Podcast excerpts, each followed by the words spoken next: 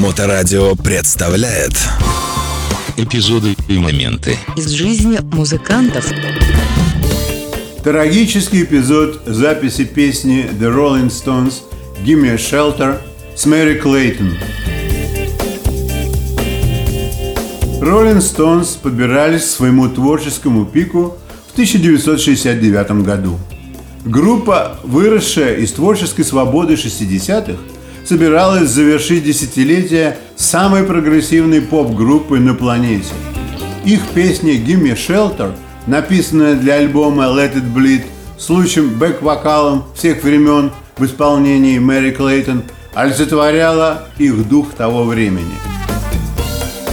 Пламенное выступление Клейтон было настолько мощно и эмоционально, насколько это вообще возможно в рок-н-ролле. И очень жаль, что имя Клейтон не так хорошо известно, как The Rolling Stones. Песня также связана с другой трагедией исполнительницы.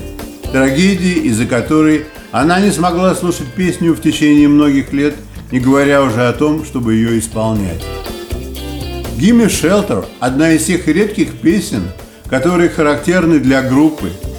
Ее темный и опасный обертон отражал нишу, которую Stones выдолбили для себя. Это поднимает настроение, оркестровое звучание будет знаком их будущего, а пьянящий коктейль, в котором она замешана, был торговой маркой Stone. Запомнившийся как один из кульминационных моментов, The Rolling Stones трек глубоко погряз в недоверии и отвращении их гитариста Кита Ричардса, который тогда застрял в отношениях с его подругой Анитой Палленберг, отбитой незадолго до этого Китом, тогда еще живого Брайана Джонса. Пока именно эта Анита репетировала сцены секса с Миком Джаггером для его предстоящего дебюта в художественном фильме. Написанный в обшарпанной квартире члены группы Роберта Фрейзера на Мейфере, вероятно, во время потребления обильного количества кокса и героина, трек кипит знойной сексуальностью и змеиными дружескими отношениями. Когда Мик Джаггер овладел песней, он вскоре переключил свое внимание на насилие в мире вокруг него, а именно на войну во Вьетнаме. В студии трек был полон энергии, но в нем отсутствовал важный компонент. В интервью 2013 года телеканалу NPR All Things of Thinking Джаггер восхищался невероятным уровнем исполнения Мэри Клейтон.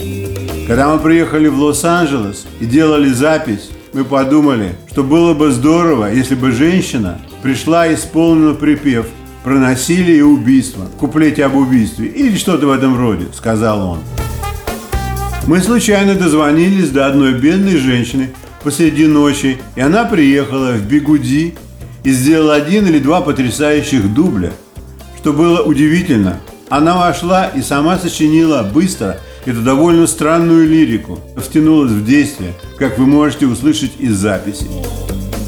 Клейтон отправилась в студию посреди ночи, будучи беременной, не особенно задумываясь о том, кем была группа и какой могла быть песня. Она переспросила Джаггера, «Мик, изнасилование, убийство? Ты уверен, что ты хочешь, чтобы я это спела, дорогой?» Они просто рассмеялись, он и Кит.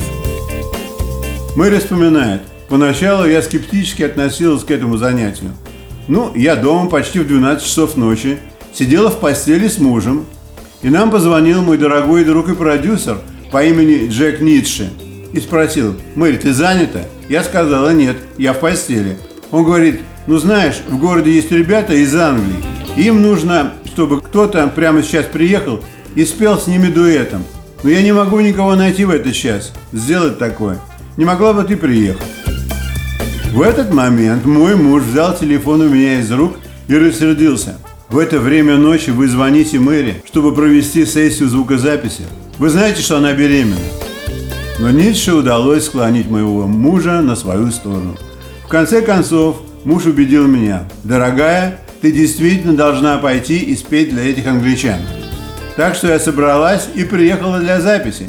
Одетая в шарф от Шанель и норковую шубу поверх пижамы с легкомысленными аппликациями. Услышав от главного из группы, что они хотели бы услышать от меня в припеве, я исполнила пару дублей.